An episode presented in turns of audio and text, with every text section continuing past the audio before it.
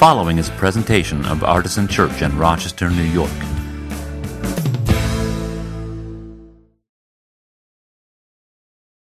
But you, O Bethlehem of Ephrathah, who are the one of the little clans of Judah, from you shall come forth one for me, who is to rule in Israel, whose origin is from old, from ancient days. Therefore he shall give them up until the time when she who is in labor has brought forth. Then the rest of his kindred shall return to the people of Israel.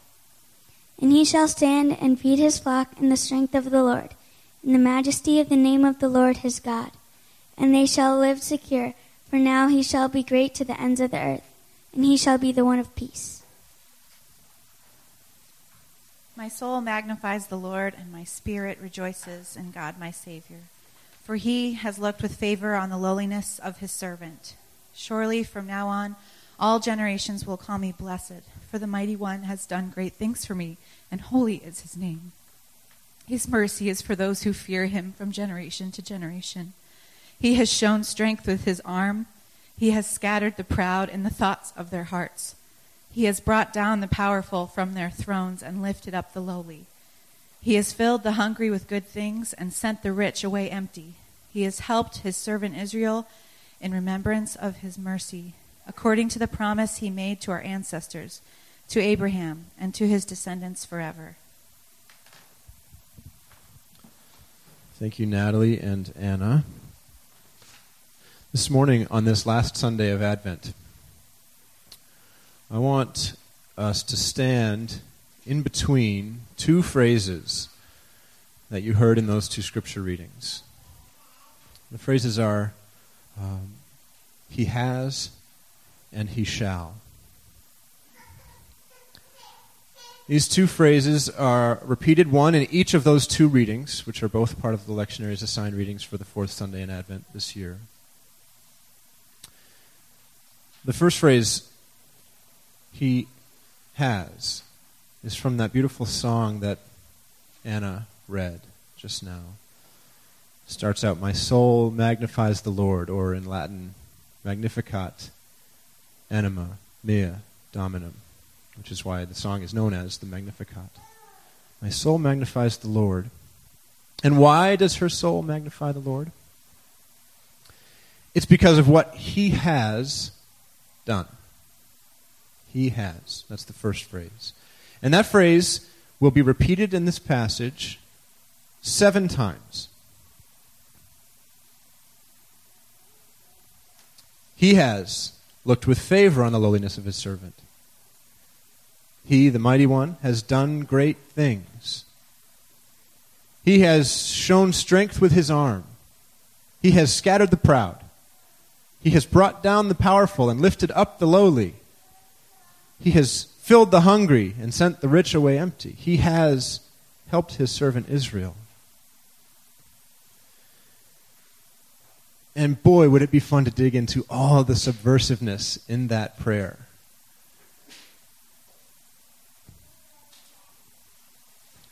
I mean, I don't want to get political, but that is some Bernie Sanders stuff right there. okay, that was political. I shouldn't have said that.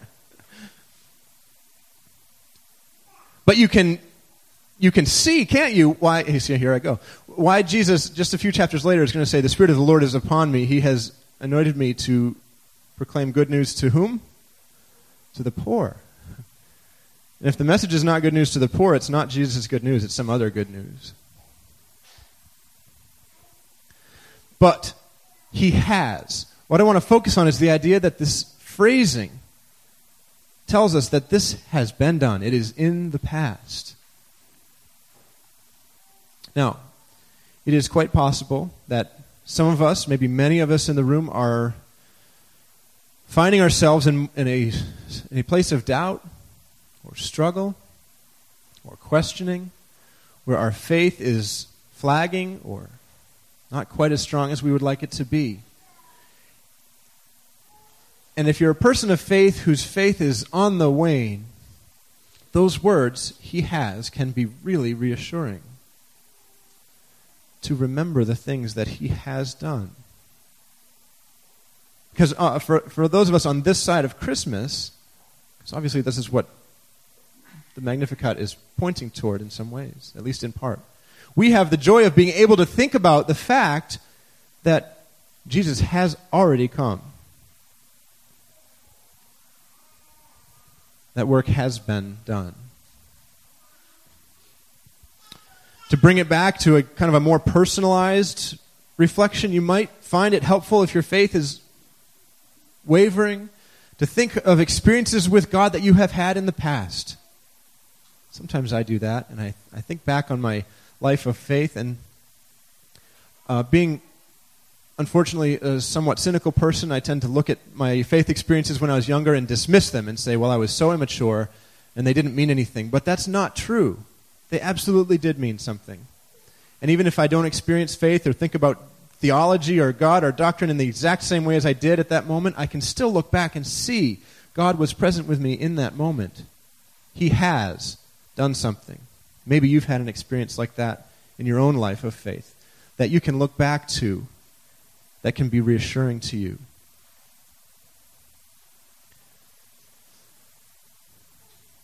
You could also maybe borrow some experiences from the people you love I've told you before about the faith of my grandmother, which makes my faith look like uh, a little tiny mustard seed, which uh, thankfully is sufficient, I'm told. Um, but her faith is uh, like a big mountain compared to mine. and I can sort of, uh, once again, vicariously uh, remember God's work in the world through the experiences that she's shared with me. That's why it's so important for us, and I need to do better, than, better at this as a father, but it's so important for us to share these faith experiences with our children and to pass them on, as uh, the Magnificat prayer says, from generation to generation. You might remember the, the way that God has worked in and among us, Artisan Church, over the last decade. We've spent a lot of time thinking about our next decade and reflecting on the previous one, the first one, and um, thinking about how God has done work in and among us and through us. And that can be helpful in those moments when your faith is uh, feeling weak, too. But sometimes that may not be enough. It, it may be, it may be one of those days where you just think, okay, that stuff's in the past. What about now? What about tomorrow? What about next week? How am I going to get through this month, this year? I don't see any end in sight. That's where the other phrase can be helpful. He shall. I like the word shall. We don't use shall very often. Um, but shall and its cousin will um, uh, have this kind of dual meaning of future and certainty. Right? It's a helping verb grammatically. Something shall happen. But it's also, especially with shall, it's got this certainty, this weight to it, doesn't it? And the passage that Natalie read had the word shall in it, I think, seven or eight times. Sometimes of what he shall do, and sometimes what his people shall do or experience because of his work. The he being the coming Messiah, we know as Jesus. He shall come forth his kindred shall return from exile into their homeland. He shall stand and feed his flock,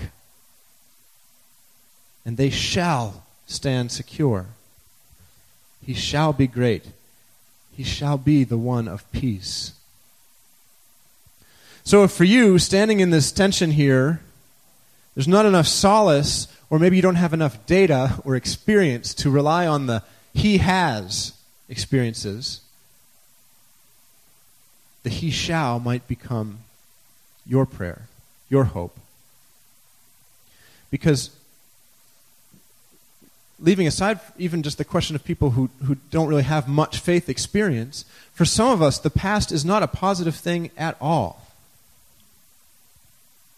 And focusing on what has been done in our lives, around us, to us, is much more painful than looking ahead. And if your experience with life or faith has been one of pain and sorrow more than you would like, it can be helpful at Advent to think of what shall be, to remember the promises of a better future, of a renewed creation. And so often these promises of what God's work will be through Jesus, through the Messiah, they, they start before we got on the scene and they continue after we're gone. And we stand in these, this weird place. Whatever pain you are experiencing, whatever exile you might be in personally, to think with hope that you shall return to your homeland, whatever that symbolizes for you. To know that you shall be safe and secure, that you shall be guarded by the good shepherd.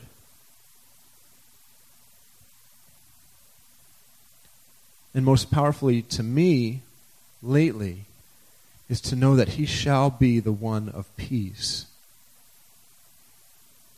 Because looking around the world as I see it and as it is right now, I don't see as much peace as I wish was there. I may have peace in my own home. I actually do have quite a lot of peace in my own home. It's a great blessing to me. But I can't permit myself not to look beyond my own doors.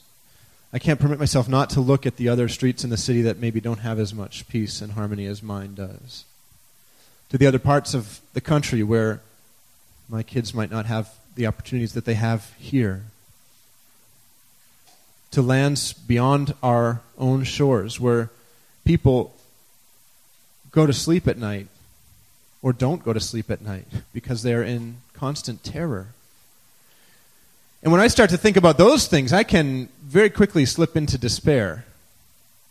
So it's very reassuring to me to think and hope for a future where he shall be the one of peace.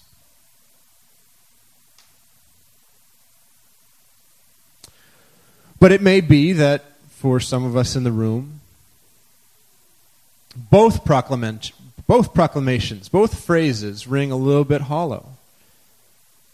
The he has isn't working for you on some level, and the he shall is just too hard and abstract, and you can't find peace there. For those of you in the room who are in that place, I hope you will find it reassuring to know that the psalm reading for today lives in that same kind of place. Did you notice this when we prayed it as a confession earlier? How many of you felt when we were reading that prayer, this is not very encouraging. This doesn't feel good to say these words. Well, it's not supposed to feel good to say those words. The person who wrote the words did not feel good when he wrote them. There's no he has done great things. There's no he shall bring this great world. All there is is God, do something now. Save us, Lord. How long? How long will you be angry with your people's prayers? How long will you feed us tears? Restore us that we may be saved. Now, that's a song that lives in tension. Begging God to show himself, to let his face shine in the darkness, to save us. You may be in that place too, because sometimes, for each one of us, there will always be times when we're stuck in between he has and he shall. Even for people of great faith, this is the truth. And if you have ever felt like saying some of the words in that psalm, and you immediately had this experience where you were awash with shame because you think, God doesn't want me to question him. God wants me to accept whatever his will is. This is a, this is a lack of faith. And since we're saved by faith, if I don't have enough to pray something more faithful than, than words like that, I had better pack my bags for hell. I know that you have had that thought, that train of thought, running through your head. And I want you to tell it to stop. Remember that the psalmist prayed this prayer already. Remember that somehow it made the cut, and it's in the Bible. Sometimes I think that if the spiritual advisors of our day were the ones who were selecting which books to put in the Bible and which ones to leave out, they would leave that one out, and a lot of other ones like it.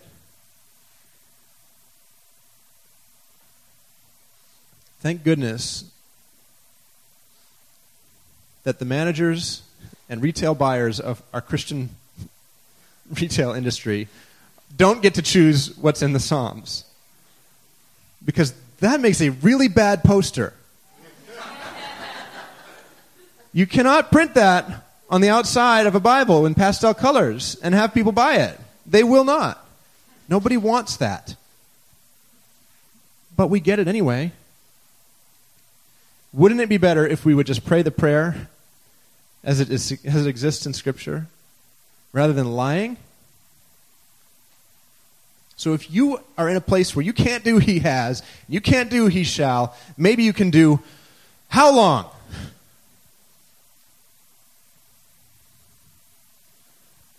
That's why I love Advent. Because there is so much tension. It's supposed to be there. not supposed to skip from Thanksgiving to Christmas. Much as we might want to open those presents and sing the pretty songs, that is not, that, that does a disservice to the liturgical flow of the Christian year, which most of us ignore anyway. But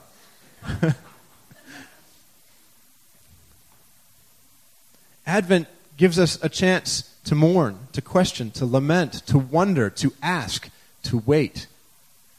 Remember in the first week of Advent, I said that waiting, just waiting, just the fact that you're here enough to wait, that demonstrates a little bit of faith, which once again is all you actually need.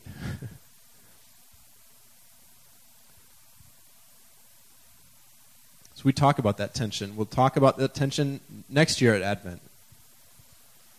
We'll probably talk about it before we get to Advent because that's the way we roll, but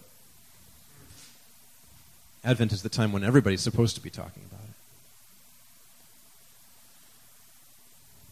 Today, something about those two phrases, he has and he shall, do offer me a little bit of reassurance, and perhaps you as well. But one more observation here, because if you stop and think about who was saying the words he has, all the stuff that's from the past, all the reassurance that we're supposed to, to glean from what has already happened, who's saying those words? I didn't say her name yet. Who sings the Magnificat? Mary. In what state is Mary when she sings the Magnificat? She's pregnant, right? This is why we should always have a pregnant woman read the Magnificat. right? That'll be a new artisan tradition. Whoever is the most pregnant person at Artisan gets to read the Magnificat.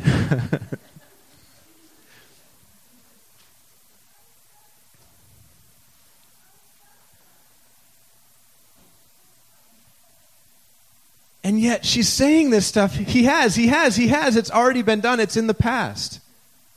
She's pregnant with Jesus. And she has so much faith, she says, It's done. He's already done this. It's amazing.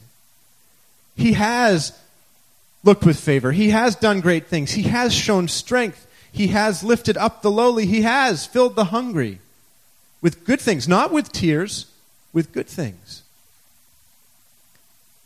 He has helped his servant Israel. She is literally pregnant with God's work. She's carrying it with her. He has yet to be born, and yet he's already done the work. God has already done the work. What an amazing, amazing example of faith.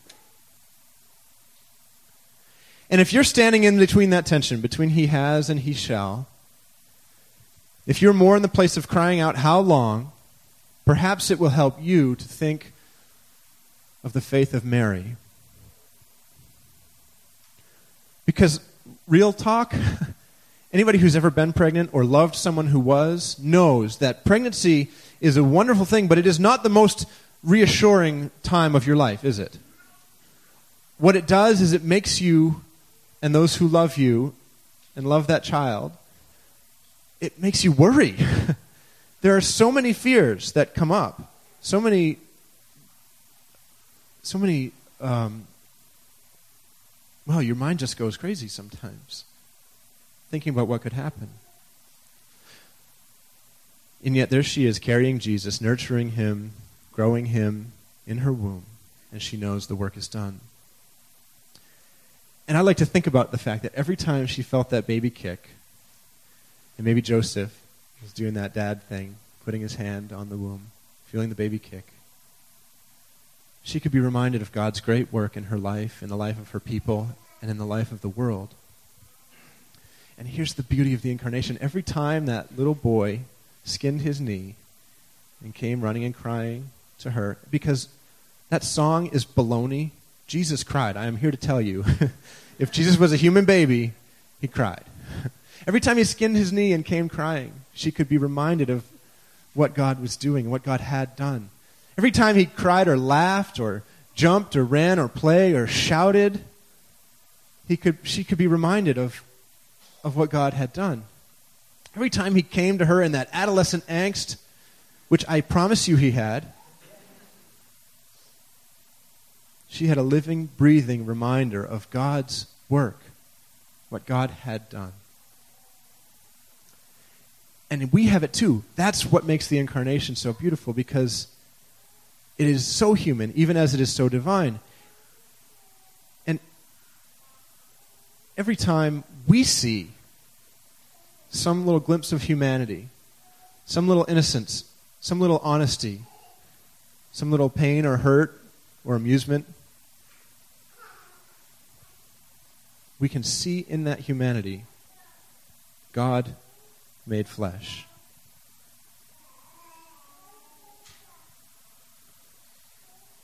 She sings, His mercy is for those who fear Him from generation to generation. Isn't that kind of cool that she's got two generations, like right there in her body? But for us, from generation to generation, draws a thread from he has to he shall.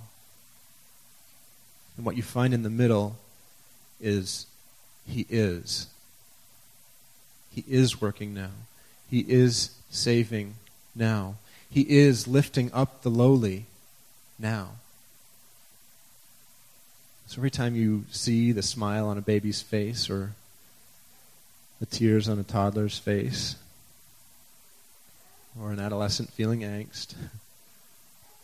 Perhaps even in your own heartbreak and suffering, you can see the humanity of Jesus, the miracle of Christmas, the incarnation. And perhaps for you, that will be enough to help you wait just one more day to show just the faith that's required to wait one more day? What is your deepest hope for your life, for the world that we live in? What is the greatest promise of God that you long to see fulfilled? Can you say with Mary, He has done it, even just for today? Because even though you might not trust that He has, and you might not be able to see that He shall, in the humanity of Jesus, in the coming of the Messiah, you can somehow sense that He is.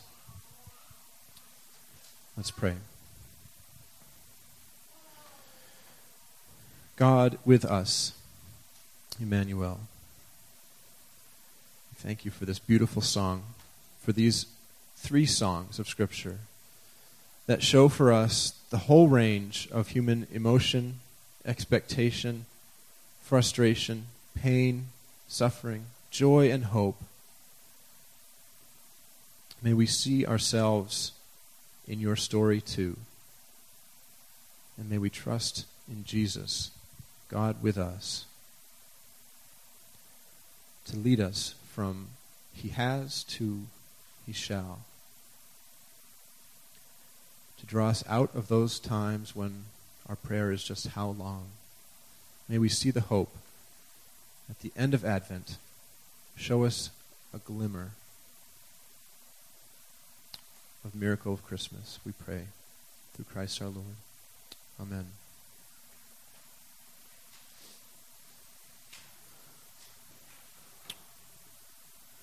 Uh, in just a minute, we'll take communion. So if parents want to uh, have kids participate with them at that, you can go and get them in the classrooms. Uh, and if you want to take communion first, maybe come up first and then go get them. Uh, so they uh, can make their way back to the sanctuary.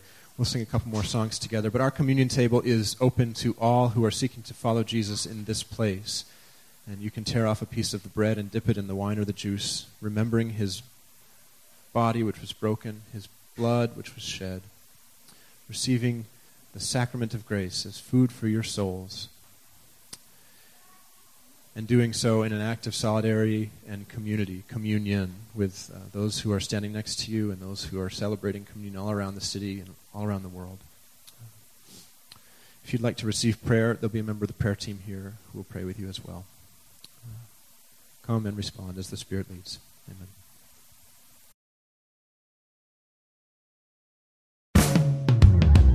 For more information, visit us at artisanchurch.com